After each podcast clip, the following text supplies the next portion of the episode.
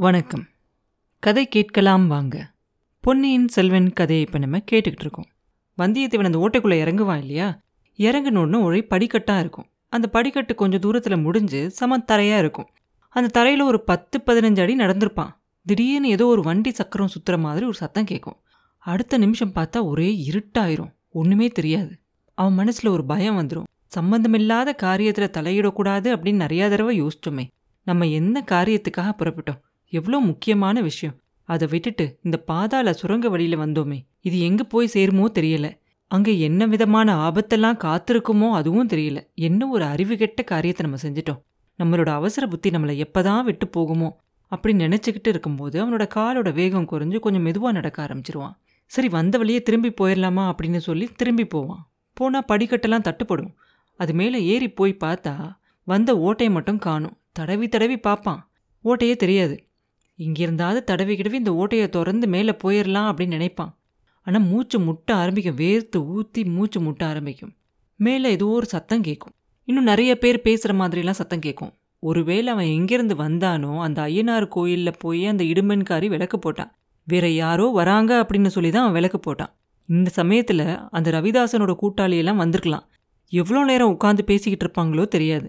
நம்ம மறுபடியும் இந்த ஓட்டையை திறந்து மேலே போனோன்னா அது ஆபத்தில் தான் போய் முடியும் அவங்க என்ன பேசுகிறாங்க அப்படிங்கிறதெல்லாம் அந்த வீர வைஷ்ணவன் கவனித்து கேட்டுக்கிட்டு இருப்பாரு.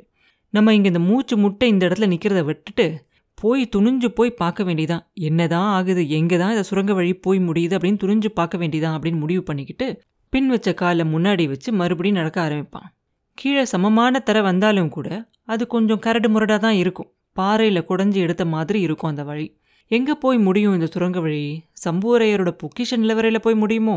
இல்லை பெண்கள் இருக்க அந்த புறத்தில் போய் முடியுமா? அப்படின்னு யோசிச்சுக்கிட்டே போவான். ஏன்னா அந்த காலத்துலலாம் சிற்றரசர்கள் அரசர்கள் எல்லாம் அவங்களோட அந்த புறத்தில் இருந்தோ இல்லை அரண்மனையோட பொக்கிஷ நிலவரையில் இருந்தோ இந்த மாதிரி சுரங்க வழியெல்லாம் வச்சுருப்பாங்க.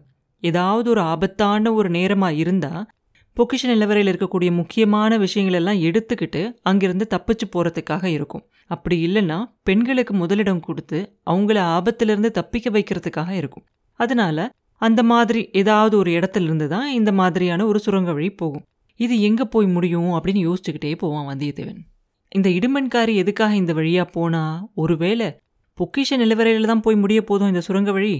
பெரிய பழுவேட்டரையரோட பொக்கிஷ நிலவரையிலேருந்து எடுத்துக்கிட்டு போகிற மாதிரி சம்பூரையரோட பொக்கிஷ நிலவரையிலையும் நிறைய காசு இருக்குமோ? அதுதான் எடுத்து இந்த சதிகாரங்கள்லாம் சதி செய்கிறாங்களோ அப்படின்னு யோசிப்பான். அப்போ அவனுக்கு இன்னொரு யோசனையும் வரும். முதல் நாள் அந்த பள்ளிப்படை வீட்டில் அவங்க எல்லாரும் பேசிக்கிட்டு இருக்கும்போது நந்தினி அந்த மீன் பொறிச்சு அந்த வாழை காட்டிக்கிட்டு இருப்பா இல்லையா? அது எப்படி ஜொலிச்சிச்சு அப்படிங்கிறத யோசிப்பான்.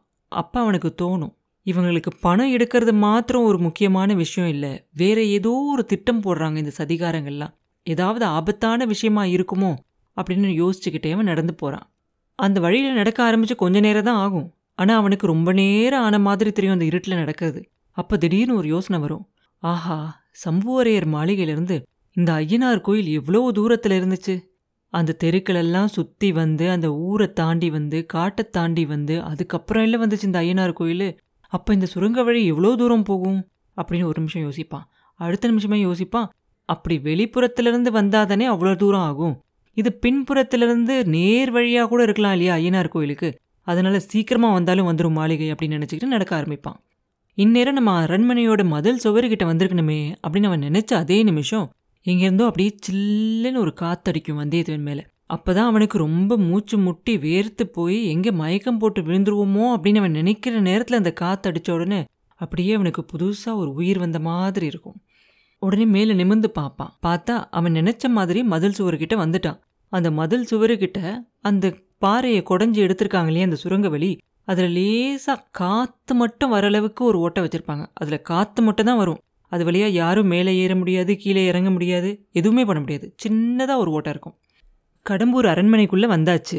இந்த சுரங்கப்பாதை போய் முடிகிற இடம் இனி பக்கத்தில் தான் இருக்குது அது பொக்கிஷ நிலவரையாக தான் இருக்கும். இவங்க அந்த பணத்தெல்லாம் அடிக்கிறதுக்காக தான் இந்த சதிகாரங்க இது வழியாக வந்திருக்கணும். அப்படின்னு நினச்சிக்கிட்டே வந்தியத்தேவன் போகும்போது அவன் காலில் ஏதோ தட்டுப்படும். என்னது அப்படின்னு பார்த்தா அது படிக்கட்டு. சரி படிக்கட்டு தானே அப்படின்னு சொல்லி அதில் தைரியமாக மேலே ஏறுவான்.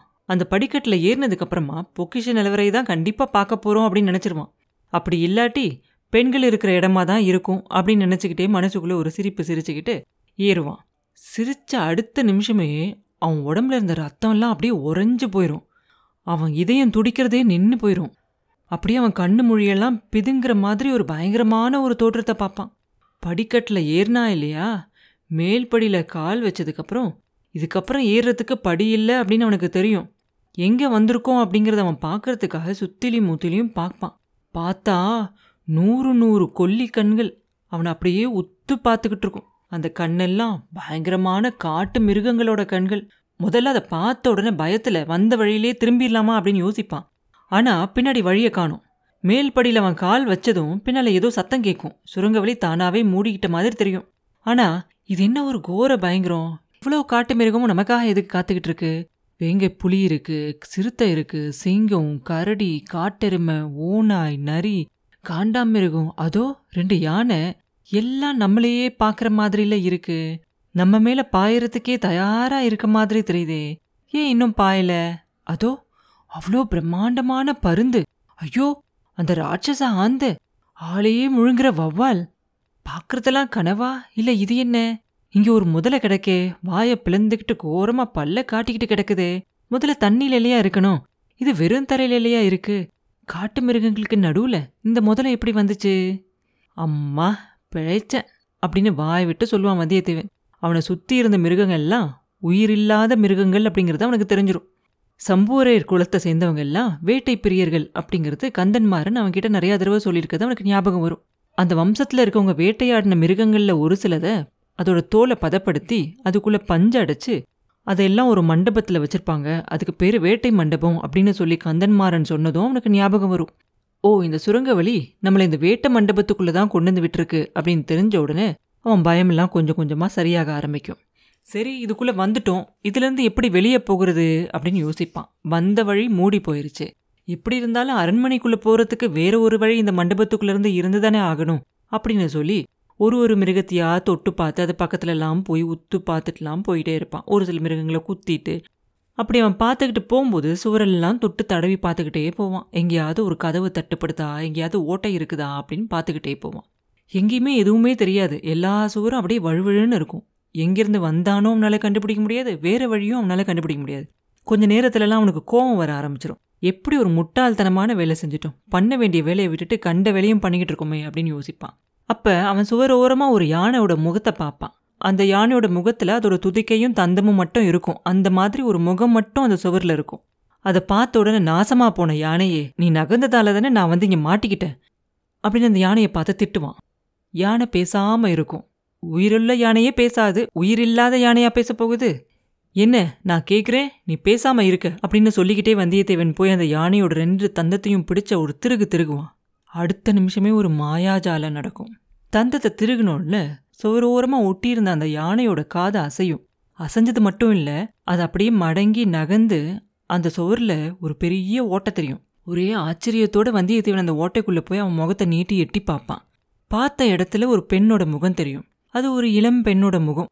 கருப்பான ஒரு அழகான ஒரு பெண்ணோட முகம். அந்த முகத்தில் இருந்த ரெண்டு கண்களும் அப்படியே விரிஞ்சு அப்படியே முழிச்சு பார்க்கும்.